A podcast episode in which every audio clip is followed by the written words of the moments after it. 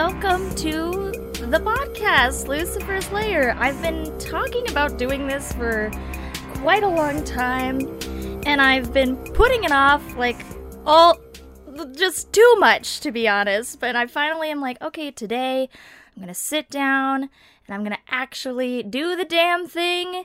And so here we are, hooray! We'll insert like cheering there when it goes up on Spotify, maybe. Or I'll just leave it to be just a really awkward space where it's just me in this room going, woohoo! but hello, welcome, welcome. So, yeah, we're finally here. I've been talking about it for a long time. I keep putting it off because, like, to be honest, I'm such a perfectionist person. And I kept being like, no, like I'm I'm not ready yet. I'm not ready yet. I'm not ready yet. And m- the main thing I was most worried about was I don't really remember a lot of the stuff that um, I wanted to talk about, which we'll get into in a second of what this podcast is actually going to be about. Um, I didn't remember. I need to make sure I'm in this right headspace. Blah blah blah. And it's like constantly waiting for that headspace to just magically appear is just not the way it's gonna happen. So I made sure to write down some bullet points for myself, um, and just just just do it because I feel like once I get the first episode done, then after that it's gonna be easy peasy lemon squeezy. It's just setting up the first uh, actual episode. Oh my gosh. I don't know if you can hear my cat in the background, but she's playing with my masks. Can we not? Can't you tell I'm doing something very important at the moment? Would you like to go out? There we go. Okay. Living with a cat. That's what it's like, honestly. Okay, so why are we here? What is this podcast about? What am I rambling on about? All right, so if you follow me and you know me, hi, I'm Lucyfer. Um, I stream on Twitch at Lucyfer Official. Um, I'm also in a punk band called Rotten Reputation. I do drag under the name of Lucyfer in Colorado, and um, I also I do porn. So if you're not cool with any of those things, this may not be the space for you. Um, this is definitely going to be a very uh, positive environment, and um, mainly the main thing that we're going to be talking about here is death, which may seem very left field from all the things that I just mentioned, but death is actually a very important and close thing to my heart uh, because I have died a few times in my life. This is actually I want to say it's been at least twice, but I think I died three times in total. Once being when I was like a baby or toddler. I just don't really remember it, but I uh, knew that um, I did pass when I was younger, but I don't remember it. So we're mainly going to be going off of the times that I've died that I remember. Um, and the rest of the podcast, like once I get, excuse me, um once I talk a little bit more about like my experience with death and the things that I've seen in the afterlife and uh, magical stuff, we're also going to eventually bring on guests to the show, talk about their experiences either with death or with just the beyond. So, I know I've been rambling a bit, but basically, this podcast is going to be about death and the beyond.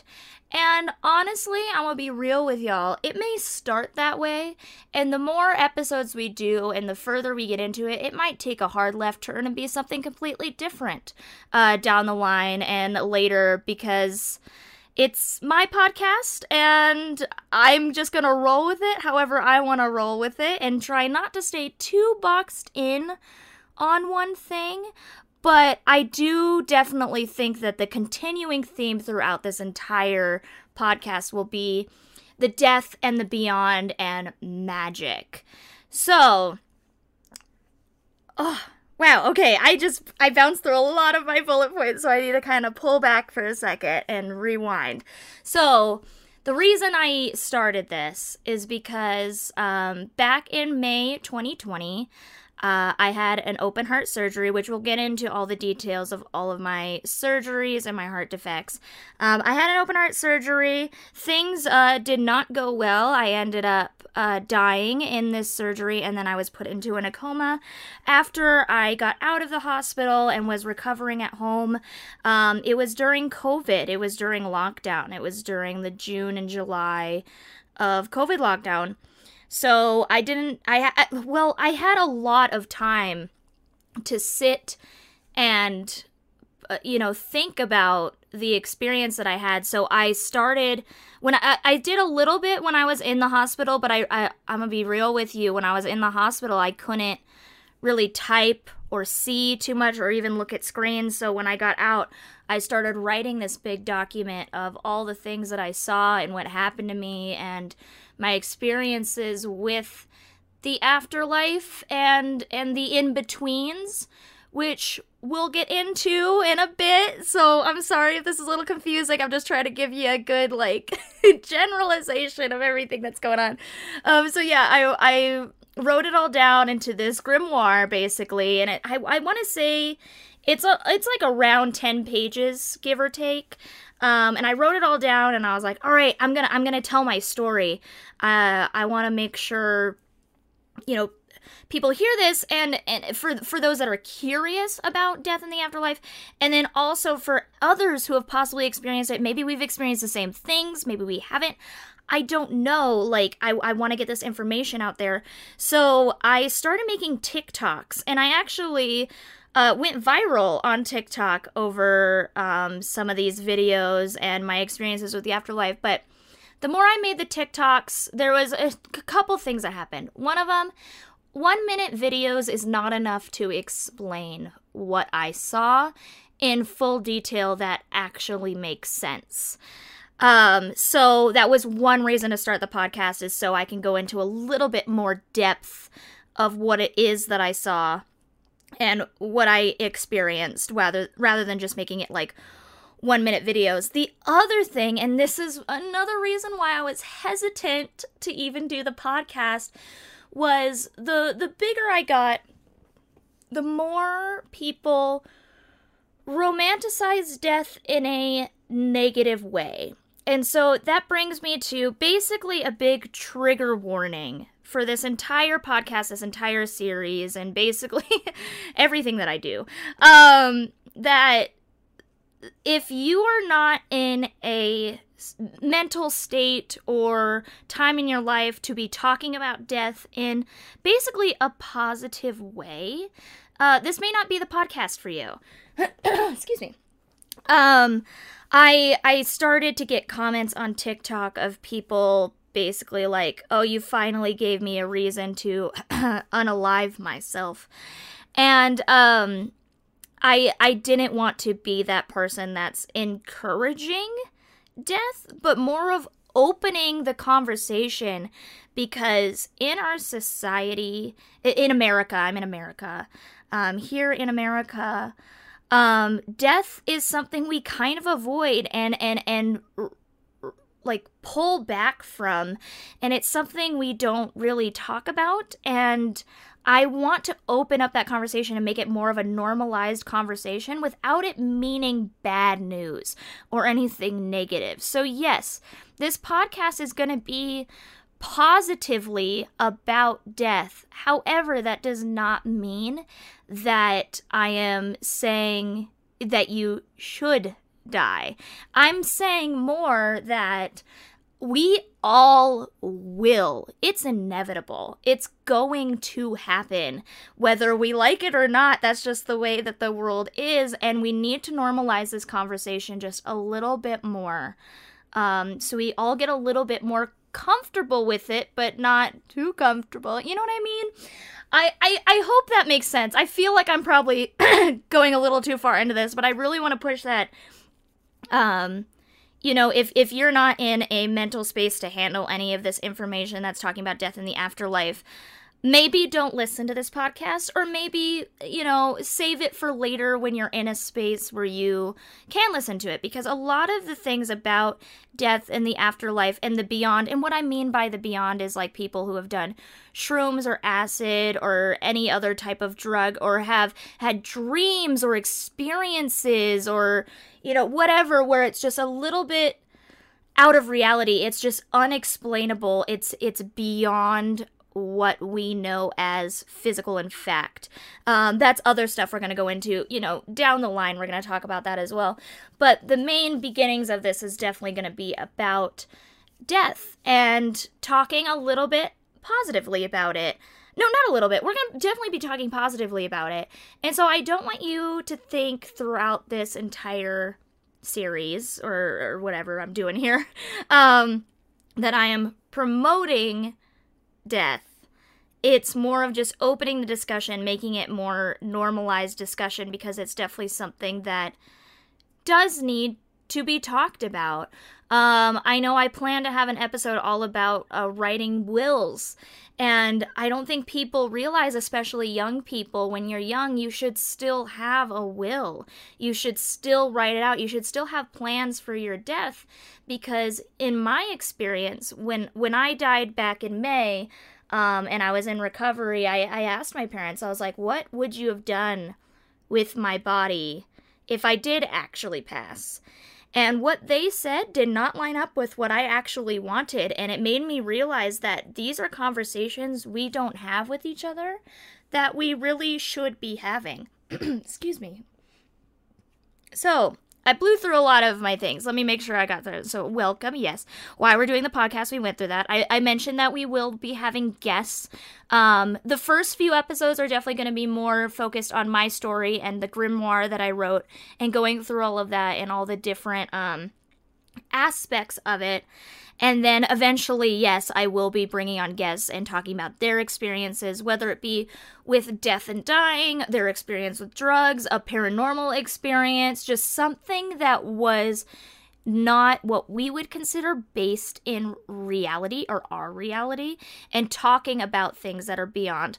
Yes, I've I, when I was talking about this podcast to people, yes, it's kind of like midnight gospel, um, but I'm not trying to like make a new midnight gospel. But I understand that that sounds like it's basically another midnight gospel. It's just, I guess, it's my version um, and from my experiences and my friends and the people that I know. So if you want to think about it that way, it, it's kind of like that, but we're not going to be doing all these fancy animations over it. so uh, when it comes to consistency on the podcast, uh, if you know me, you know that I am uh, not that consistent and I I don't keep a schedule very well. I'm definitely the kind of person where I like to be busy. I like to stay active, but I don't want it to be the same thing every week. I want to be constantly doing different stuff. So keeping a schedule is a little bit hard for me because I'm kind of bouncing around all over the place. But it will be on Wednesdays. Um ideally like 11 or noon MST, which is Colorado Mountain Time. Um but I don't it, it's not going to be every Wednesday. So if you want to know when the podcast will be going live because we we are streaming live on Twitch for those who are listening later on other podcast networks.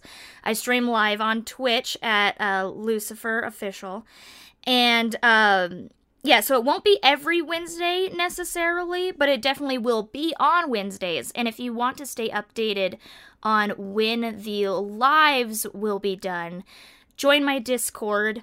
Um, I'll have links in bios or somewhere like it, or if you follow me on social media, it's definitely in those links in those bios. Um, if you want to stay updated on it, definitely uh, join the Discord. That will be the best way to know. Like, okay, yes, I'm gonna be doing it this week, just so y'all know. I'll try to tweet out as well. I'll try to keep y'all updated, but I- am just gonna be real and honest with y'all that it's not gonna be the most consistent thing until I figure out my life schedule in the world. so hopefully that is cool with you because that's what we're doing. Um, so yes, okay, consistency, it's going to be basically non-existent. What to expect? I kind of threw that out there, uh, you know, death beyond blah blah blah blah. Um, I threw out the trigger warning. Again, I'm just to say it again. Um, trigger warning. This might like we're to be talking about things like in the medical field, death. Like I I don't know what guests might be talking about eventually. I will try my best to deliver trigger warnings before they happen, but I'm to just let you know right now that there might be triggering things said without a trigger warning later just because of flows of conversation. And I apologize in advance for that. Um, but I'm letting you know now. it's gonna be possibly a a tough subject. Excuse me. I'm I have morning voice basically right now. I kind of just woke up and got this all set up, so pardon me. so, let's let's go ahead and let's dive in. I feel like I've kind of um, introduced this as much as I possibly can, and now we just kind of have to dive in and you can sit here and listen and be like, all right, is this for me or is it not? And this will maybe be the episode that will decide that for you. Or maybe an episode later will come around where it seems a little bit more interesting. Um, but today's episode. I'm going to be talking about uh, my history with heart disease, um, why I have died multiple times in the past, um, and then I'm going to go into what physically happened according to the doctors in my 2020 surgery. And and yeah and that's gonna basically be the podcast today. It's it's a very very quick intro. It's just all the basics. Um, we may or may not get into a little bit of the grimoire today but um, most likely no that'll be probably the next episode but we'll see where it goes. We're we're 20 minutes in so i either have a lot of time or no time at all. We'll see how my my rambling and my my stories go. Okay so i have heart disease. Um i have congenital heart disease. I had and what congenital means is that i was born with the heart disease um, before I was born, the doctors suspected uh, one that I would be a boy, um, and I am actually AFAB, and and now non-binary. So I guess it necessarily wasn't wrong, but um, uh, they they expected me to be a MAB uh, when I was born. And when they did all the ultrasounds and everything, they didn't suspect anything wrong with my heart. I looked like a perfectly normal, healthy baby. So normal and healthy that my mom almost considered, well, actually, basically was planning to have an at home birth. And then at the very last second, when the water broke, they last minute decided, you know what, let's go to the hospital. And thank God they did. um, because when I was born, I came out as a blue baby, which basically um, you do come out base kind not like blue, but like you come out blue. Um, and what that means is that there's no oxygen uh, going through your veins, and basically uh, came out suffocating, kind of. Um, there was just no oxygen going through my blood. And so what they discovered was they they they took me into another room. They did a bunch of different tests, and I'm gonna throw a bunch of medical terms at you, and then I'm gonna break it down. Um, I they discovered that I have TGA, VSD, and ASD. Those are the main ones. There's a bunch of other like little things as well, but those are the main uh, diseases that I have. TGA means transposition of the greater arteries, which, if you're looking at an atomical heart and you see the two big valves at the top, there's the aorta and the pulmonary valve, those two valves were switched when I was born. So instead of your heart beating and the, the flow of the blood going in a figure eight motion, like it it does naturally uh, normally. Um, mine was two separate circles. And then ASD and VSD is articular septal defect and ventricular septal defect, which basically means there was a hole in the top and bottom of my septal, which is that middle part of your heart that keeps the left on the left and the right on the right. Um, basically, there were holes in it, so therefore, um, the blood flow was just having one big mixing, mingling party, and it wasn't really going anywhere or doing anything. Um, so they immediately had to helicopter me from one hospital to a hospital down the street. I have a window open and there's a dog. I apologize. uh, don't mind the dog in the background. Um, so yeah, they helicoptered me from one hospital to another hospital that like really was only a few blocks away, but it was such an emergency surgery that they had to helicopter me over. And when I was helicoptered over, um, right beforehand, they kind of rolled me back to my mother to let her know what was going on because last my mother heard is she gave birth and I was going to go have my first bath um, and that isn't what ended up happening. So they rolled me in in this glass tube full of wires and, and needles poking out of me and all sorts of stuff. And they're like, whoa, what is going on? And they're like, we just want to let you know we're helicoptering your daughter over to this next hospital. My cat, come on, girl. Figure it out. Do you want to be in the room or out of the room? Thank you. um, they're they were saying, you know, we're gonna helicopter over. We need to go into immediate surgery right now um, to save your daughter's life. Um, so they then they rolled me out of the room, and according to my parents, what happened was they had a doctor come in, basically with like this little, not necessarily a PowerPoint, but just some documents and papers of like, okay, so this is what's happening, and this is the heart, and this is what we see, and this is what we need to do, and it was just such a shock to my parents because from from this point they had no idea anything was even wrong and they thought I was gonna be a boy. So they're already kind of like, oh dang, we had a boy name set up. And now we have to come up with a girl name. Um, because you know, gender roles at the time, but that's a whole thing that hopefully can we pick a side of the door? Arisa, My cat cannot handle this right now, apparently. Uh, so yeah, my my parents were very shocked that anything was even happening. Um, they kind of gave them the lowdown, and then they said, "All right, uh, go home, and we'll give you a call." Um, which is such a weird thing as a parent, um, because they were telling me that they, you know, they went to the hospital you know, mom's belly full of baby and and left with mom being thinner and no baby in the back seat. And they didn't know what was going on really. So to fast forward a bit um, they discovered all of those. They basically fixed it to an extent um, what was really cool is my mom at the time was a web designer. And so she knew technology relatively well.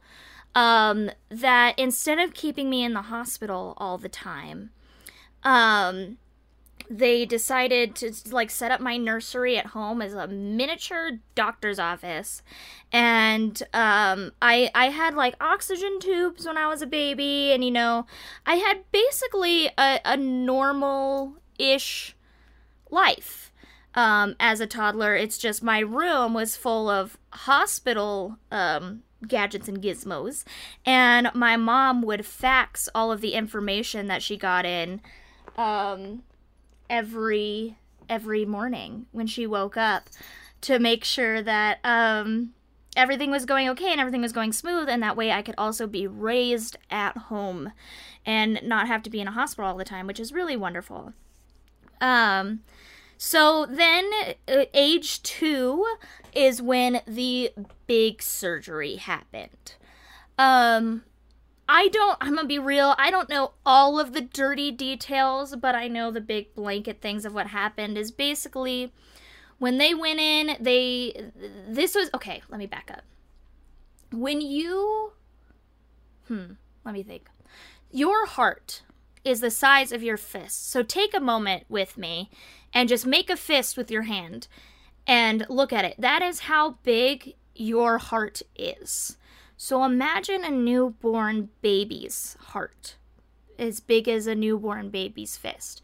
It's not something that you can really work on, at least with the technology at the time. It was just not um, uh, big enough to be worked on. So they had to wait till I was two till till I grew a little bit, where it was possible to do um, this work that needed to be done. In this surgery, when I was two, um, it was it was the big one, and this is the one that I suspect that I died in, because um, they told me that like it didn't go great, but it went very well because I lived, you know? Which is basically like, yeah, we lost her for a bit, but we got her back, so it's totally fine.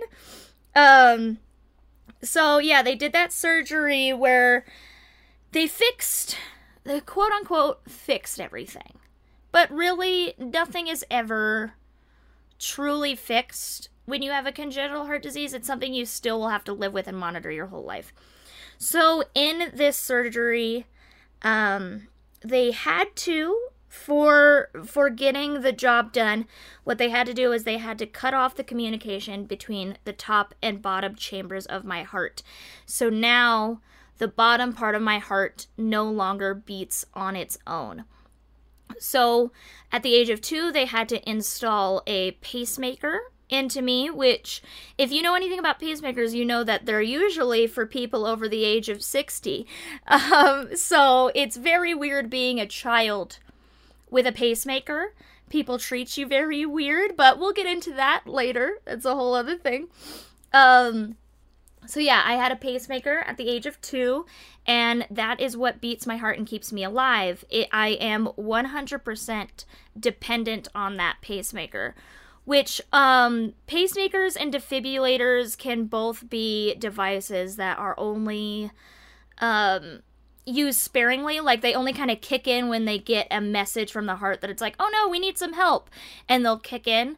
Um, I have 100% dependency on it. The moment the pacemaker stops working, I will die. So it has to be constantly working 24 7, and that's all because of this surgery that took place because they had to cut off the communication between the top and bottom chambers to get the, the surgery done. Now, uh, you know, g- getting older, um, I'm sure at this point in the world that technology is way better where they didn't have to do that. But at the time, that's what they had to do. And at the time, um, these surgeries were finally, and this is going to sound a little weird of a sentence, but bear with me for a moment.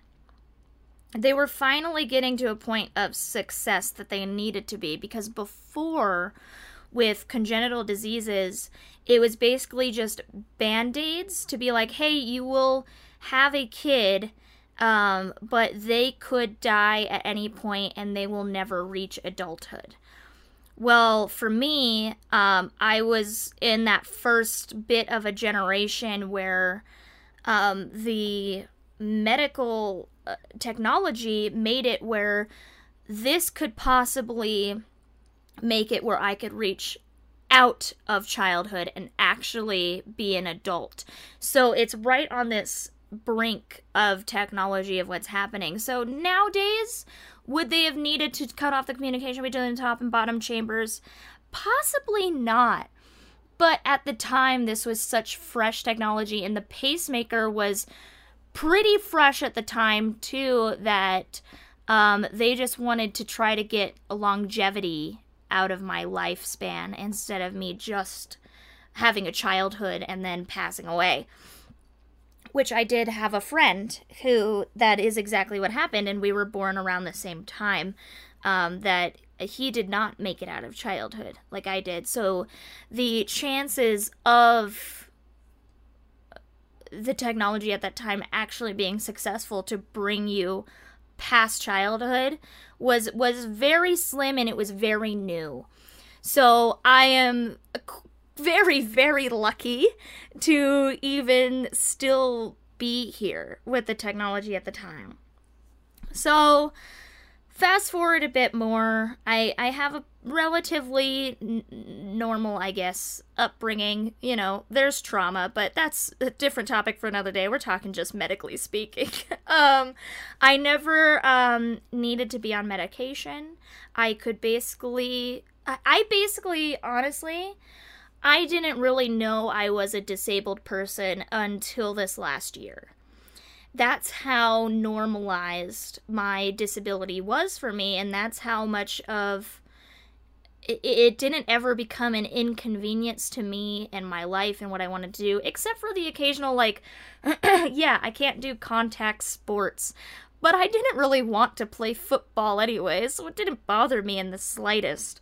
Um, for the most part, I was able to just be a normal kid like anybody else. And if you look at me, it doesn't look like um, I have any of this. So I always talk about it as a invisible disability because um, you don't really know that I am until I actually speak up about it.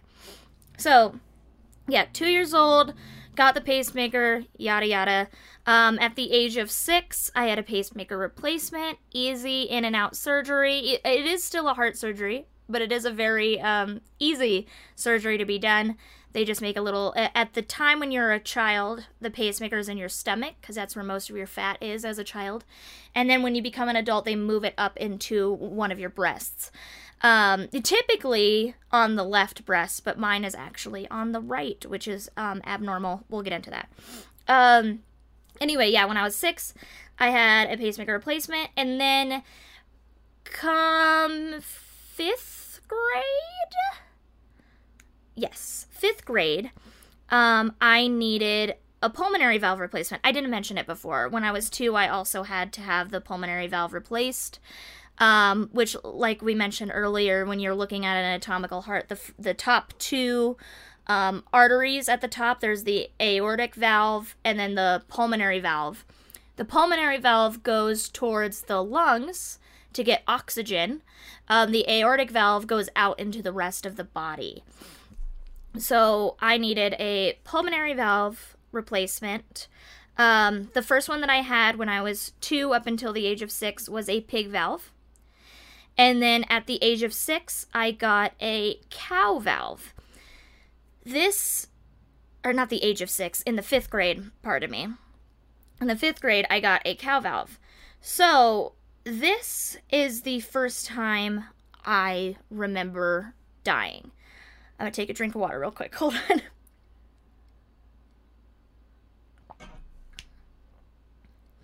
Oh, okay.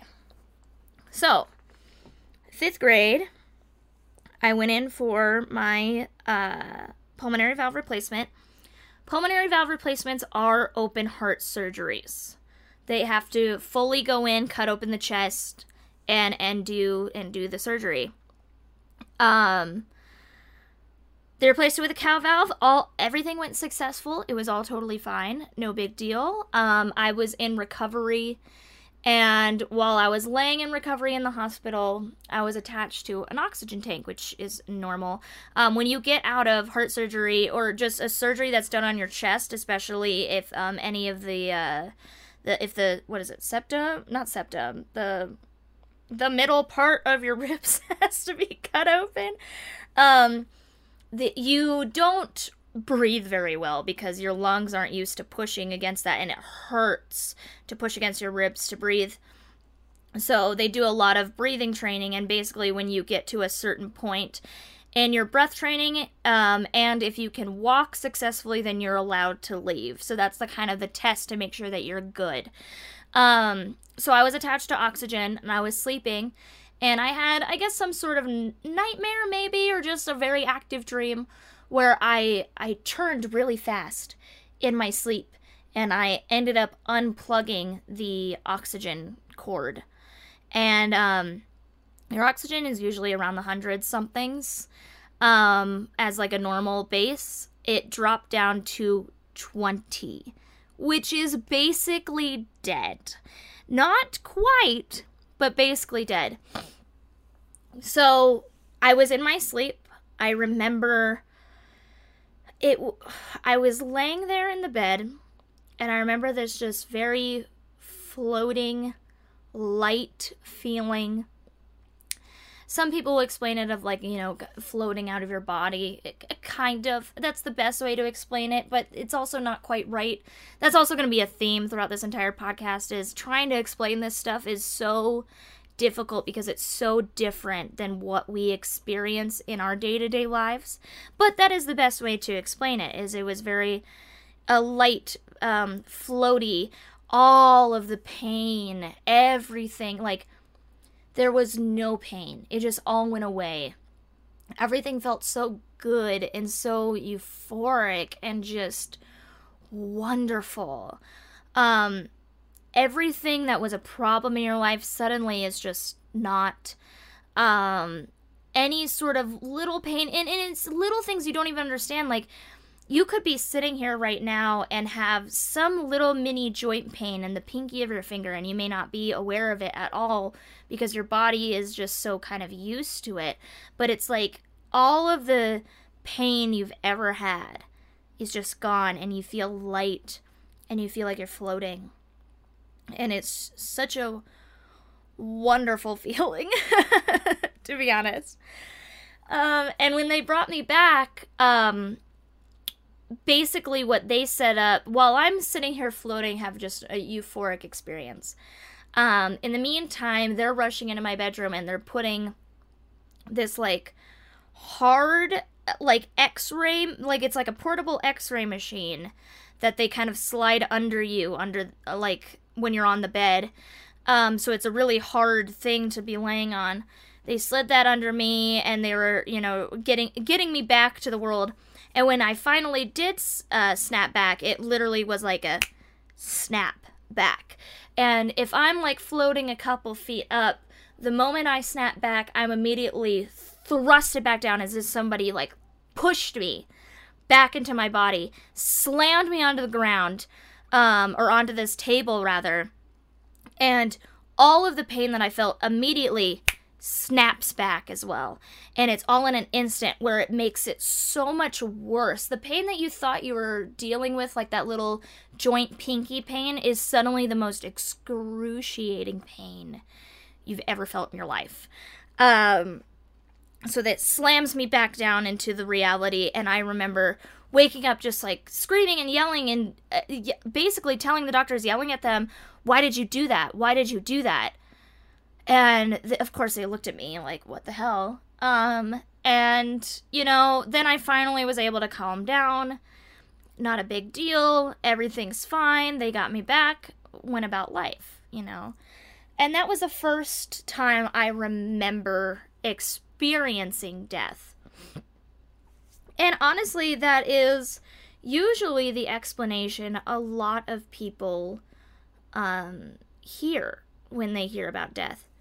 Oh, excuse me. Hold on one moment. excuse me. I'm going to drink some water. so, yeah, that feeling and that sensation is pretty normal for most people that I've talked to or that I've read, that's a pretty average um, experience with death. So, um, moving on with life, um, when I was a freshman in high school, I had another pacemaker replacement. Very quick, easy pacemaker replacement. And then, um, when in in 2019, I had another pacemaker replacement. Um, and this one uh, was relatively recently because it is uh, 2021 now. Um, I remember this one, and I didn't I didn't die in this one. This one was very easy, and so easy that literally two days after the surgery, not two days out of the hospital, two days after the surgery, I played a punk show at a festival in downtown Denver. like, this kind of goes back to what I was talking about, where, like, this lifestyle of constantly being in the hospital and like this disabilities quote unquote that I have, it never registered to me until the surgery in 2020, which is after this pacemaker one.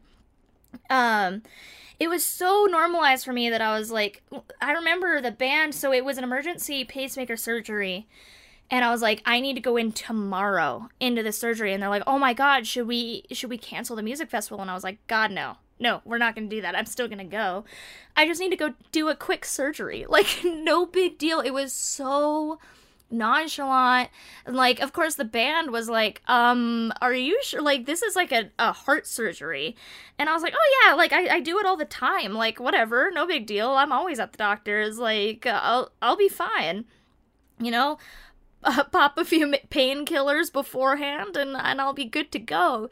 And and that's exactly what I did. Is I went there and I still had the scar just clear as day um, and so many people came up to me and they're like, "Holy shit! Like, why are you here?" And I'm like, "What? I'm living my life. This is what I do. I play shows." Like, the the fact that it was a heart surgery and the fact that I'm disabled never clicked for me until this last year. It was so normalized that calling myself disabled now feels a little weird at times. But it's something that I've learned that it's like I am disabled, and I probably should be a little bit more careful than going out and playing punk shows right after the hospital.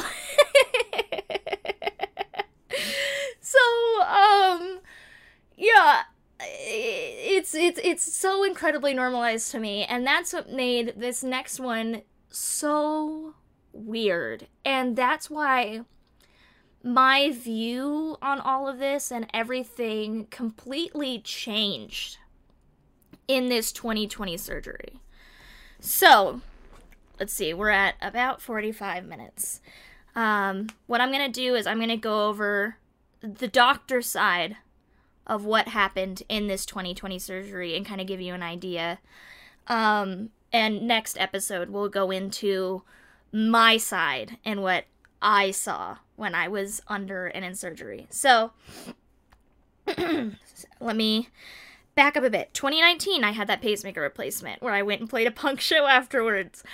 Um, and then around this time, I um, was also in the process of moving to California. I was I was gonna go, and I was gonna you know chase my dreams. And after this pacemaker replacement, they said I had about ten years until I needed anything major again. So I was like, oh my gosh, okay, this gives me plenty of time to go out and at least give LA a try. You know, go out and try to do what I want to do out here um, without having to worry about anything medical. And um, I have a St. Jude pacemaker, and St. Jude is based out in LA. And I was like, it'd be really great to be around that hospital in case anything does go wrong. They can help me out. Um, I ended up moving.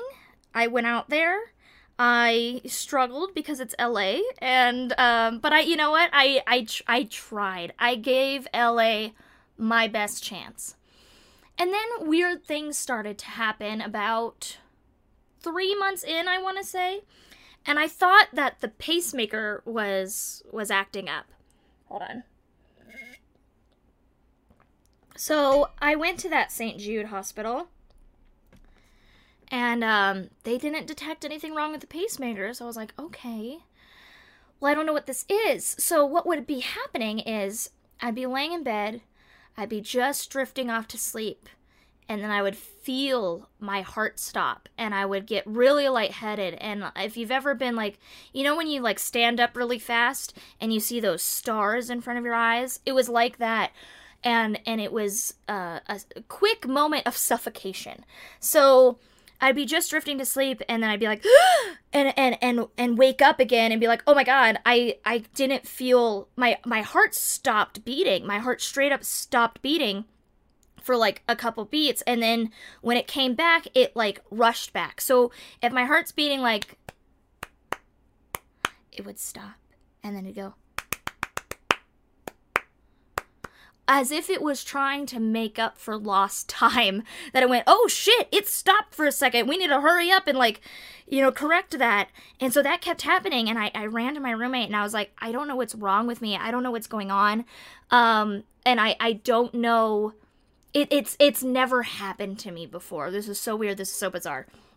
And so I had her sit there with her hand on my chest, just basically both of us hoping that it would happen again, though we didn't want it to. Just hoping it would happen again, just for me to be like, Am I imagining this? Like, is this in my head? I don't know. And then it happened, and she felt it, and she looked at me, and she was like, Oh my God, something is wrong. So the next day, we went to the ER. We waited 12 hours in an emergency room in January 2020. now, spoiler alert. if you remember, uh, COVID hit the US actually like November 2019 or December 2019. And so, no wonder we were in the hospital for 12 hours waiting because we're pretty sure everybody we were surrounded by um, was in for some sort of COVID something. And we didn't know that at the time. So we're sitting in this hospital for 12 hours. I finally get back there. I have, so with this pacemaker, this new pacemaker that I got in 2019, it has a system where um, there's like a little machine you put near your bed and it talks to the pacemaker at night when you sleep. And if there's anything wrong that it detects, it will send it directly to the doctor. So if there is anything wrong, the doctor can either immediately call you or call you the next day and say, "Hey, you need to come in. There's something wrong." Um, and in, my pacemaker tracks my um, heartbeats and everything, so it basically sends like this last week or this last day into uh, the doctor to kind of you know, check to make sure everything's all right. And I was like, okay, I haven't gotten a call. There hasn't been an alert that's gone off my machine. Maybe my sh- machine's broken. Um, so I brought it into the hospital in this 12 hour day and I brought it back and I was like, hey, this is my machine. And they're like, oh, yeah, we have the same exact machine. Tested it on both of them. Pacemaker was totally fine. Absolutely nothing was wrong. And of course, that heartbeat skip thing wouldn't happen whenever I was in the doctor's when I was connected to all this stuff. So I was like, okay, well, and it never does. It never happens when you want it to. Um so we're like, okay, well that's a little weird. Um I don't know what's going on and then it kept happening and it would happen when I was at work and it would happen when I was at home and it would happen when we'd go out to shows. And I called my parents and I was like, I think I need to move back. Something is wrong. Something is wrong. And I, I don't know why. So February, early February 2020, I moved, I packed all my stuff and I moved back in with my parents back in Colorado so we could do all these doctor tests. Um, we went to my doctor. At first, he said, okay, it looks like your pulmonary valve, which, if you remember, uh, the last time I got replaced was in the fifth grade. Um, they're saying, you know, it looks like it's just you've grown since then. The pulmonary valve itself has gotten a lot smaller. It doesn't look like it's, you know, delivering the blood as fast as it could be. Um, that's probably why you're getting lightheaded and getting these symptoms. We just need to do a little minor, minor surgery. There'd be no, like, no incision. It would just be a little port um, where we're going to go ahead and put a little mesh sleeve on the inside and just open up that valve. And we're like, oh, okay, cool. Little minor surgery, no big deal. I can kind of go back to life again. Excuse me. So we went and did all these tests to prepare for that surgery. And when I went and did a CAT scan, which is like a 3D um, rendering of the heart, that's when they noticed that the pulmonary valve wasn't just small, it was full of calcium. Um, calcium deposits and calcium. So thick and so hard that it was calcifying the valve, and the valve was hardened. And this calcification was also going down into my heart and and calcifying my heart muscle as well. we later discovered that this surgery was actually five years past due. So it immediately became oh, we're just going to do a little mini surgery to we need emergency open heart surgery right now. And this was towards end of February when we discovered this. So we're like, okay, let's schedule this surgery for March. It was like someday in the early teens, March 2020. So I started my lockdown mid February, mid to late February. Um, and then the world imploded. and then COVID happened. And I just got all this information that I need immediate surgery right now to the doctors calling me two days before the surgery and saying, We have to put off your surgery. The hospitals are getting too full. Um, we don't know when we're going to be able to do your surgery. It's moved from an emergency surgery now to an elective surgery based on the state of the world. Um, and that was a horrifying thing to hear at the time because now they're saying we don't know when we're going to be able to fix you. And there's a strong possibility that the longer this goes on, uh, like, I may not survive. So, come May, I got a call that's like, all right, hospitals are doing a lot better now. We can finally fit you in. And um, then I was able to have the surgery, which is good. When we went into the surgery, you know, like in 2019, it was, yeah, no big deal, whatever. This happens all the time. I'm not disabled. It's just another day at the office, another day in the life. Like, we were very casual about it. We knew it was still a serious thing, but I was like, oh, after this over, I'm gonna feel so much better. I'm gonna be able to do so much more things. Like, I was not worried about anything going wrong in the surgery. I was just glad it was finally happening. Um, I didn't think anything would go wrong. Um, I started uh, seeing this person um, mid February. So we've been together at this point for about three months. And I was messaging them, and I'm like, okay, you know what? I'll I'll see you after. Like, ha ha ha. This really isn't a big deal. And like, everyone around me, my band, my my partner, my friends, everybody was like, "Oh my god, no, you're going into like a major heart surgery in the middle of a pandemic." And I was like, "Yeah, whatever." Uh, I didn't think about it. I was like, I'm just glad I can finally get this surgery done. Like the pandemic sucks, and I'm sure we'll be fine. Like I, I was in the pediatric unit instead of the adult unit, so I wasn't around any COVID patients, so I wasn't worried about COVID or anything. Um, and it, I literally like when we were getting set up for surgery that morning, my partner's like, "Hey, can I call you?" And I'm like, "I'm sorry, they're setting up. But, like, I'll text you when I'm out. I'll be out around like this time tomorrow, and we'll get to FaceTime, and I'll be on these weird drugs, and it'll be really funny because I'll be all looped up." Um, and they're like, "Okay, cool." Um, and so I looked at my parents and I was like, haha, you know, I I I was getting all hooked up. They were starting to get me all ready for the surgery. I'm in the bed, but and like they get you ready in one room and then they roll you into the surgery room and then they do the surgery. So I'm sitting there with my parents. We're all laughing and joking and having a good time. Um, we didn't think to call anybody or for me to be like, you know, call my aunt or call my friends and be like, all right, like I love you. I'm going into surgery. We're like, oh, I'll talk to them when I get out, whatever. Um, and I, I looked up at the doctor and I was like, hey man, can you do me a favor? And he was like, what? I was like, when we go into the surgery, can you play Duel of Fates from Star Wars? So I feel like I'm going into an epic battle. And he was like, fuck, yes, we can. Um, so we were playing Star Wars. They were getting me all hooked up. I was having a good time. I they started rolling me out. I looked at my parents. I was like, "Ah, see you later!" Like peace sign, tongue sticking out. Like you know, it was so normal for me to do these things that we forgot how incredibly serious open heart surgery is. And we knew it was open heart surgery this whole time.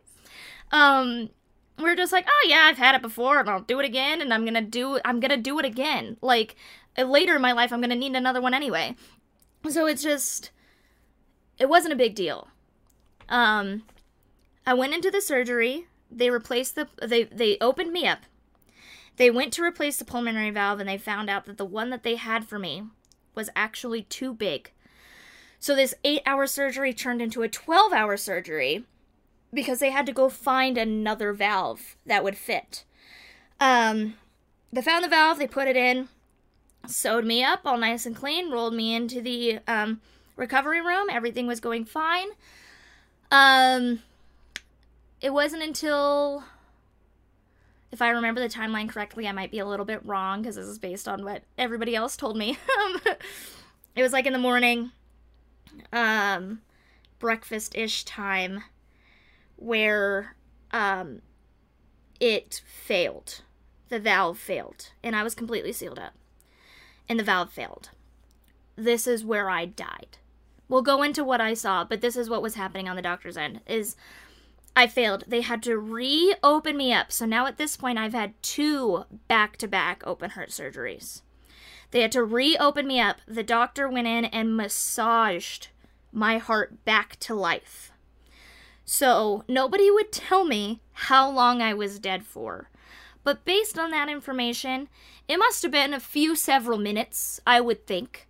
Um, I know that it wasn't super long. It wasn't like hours or anything like that. But I obviously it wasn't seconds. um, it had to have been a couple minutes or so. He physically massaged my heart back to life, and at that point, when when you have major surgery twice back to back, your body is so incredibly swollen. So what they had to do is they had to keep my chest open. They had to put um, like this wrap around me, and you could look into my chest cavity and see my heart beating. I actually have a video of it, and if anybody wants to see it, um, I'll, I'll probably put somewhere in the Discord a space where it, it will be protected, so I'm just like full on pictures of things, but I'll put a link if anybody's curious of what I looked like during this time and to see the heartbeat inside of my chest. Um, I have a little mini video of it. I'll put that in the Discord later. Um, but yeah, they, they kept my chest open. So I went into surgery on Thursday. I was supposed to wake up on Friday. I had my chest open basically at this point now from Friday through it was either Monday or Tuesday. Um, and I didn't wake up until Wednesday. Um, so, uh, yeah, so they had my chest open. I was put in a medical induced coma, um, with the drug fentanyl, which, if anybody has heard about it recently, has been all over the news of being laced and stuff. That's what fentanyl is for. It's for putting people in a medical induced coma. Um, so I was on that fentanyl for about a week. And um, they kept me asleep. I remember everything I saw when I was in that coma. Um, I experienced things when I was in that coma. And then Wednesday, when I woke up, my dad asked me, you know, what day do you think it is? And I said, oh, it's Friday. Like, you know, it's after my surgery. I, I really thought that I had some like crazy nightmares or dreams during my surgery um, in such a short period of time. But then dad informed me that I have actually been asleep for about a week. Um, so yeah, that is pretty much what happened and then I had, you know, I was woken up and I had recovery from there and lived uh, when I when I woke up it was Wednesday, but I wasn't able to look at media until about Monday, the following Monday. Um, because my eyes were sealed shut. Um, it, uh, you know, it was just hard to look at screens. And so when I finally did look back at the world, it was the day the George Floyd riots happened. And that's the world I woke up into. After all of this stuff that I experienced, I left the world being like, everybody's talking about May the 4th and Star Wars, and I just wanted to listen to Star Wars and have a good time, to um, police uh, stations are being burnt down. And that is like the moment everything changed based on what I saw and what I felt and what I experienced, and then waking up into almost a very different world. It it was quite an experience. So, that's going to be the end of the podcast today. Just giving you all the physical, hard realities of what was happening and, and a brief history of my medical condition to give you some backstory before we get into what I saw in the quote unquote beyond. Um, so, yes, I will see you next time. We're going to start talking about what I saw when I died and what I saw in the a coma. And yeah, it's going to be a good time. I hope you're along for the ride. It's going to be pretty heavy, just like that whole story was. And I know that's quite, quite a heavy uh, a way to end the podcast, but it helps definitely give you a perspective of what this is and who I am. And yeah, we're going to go from there. So I hope you all have a wonderful, fantastic day.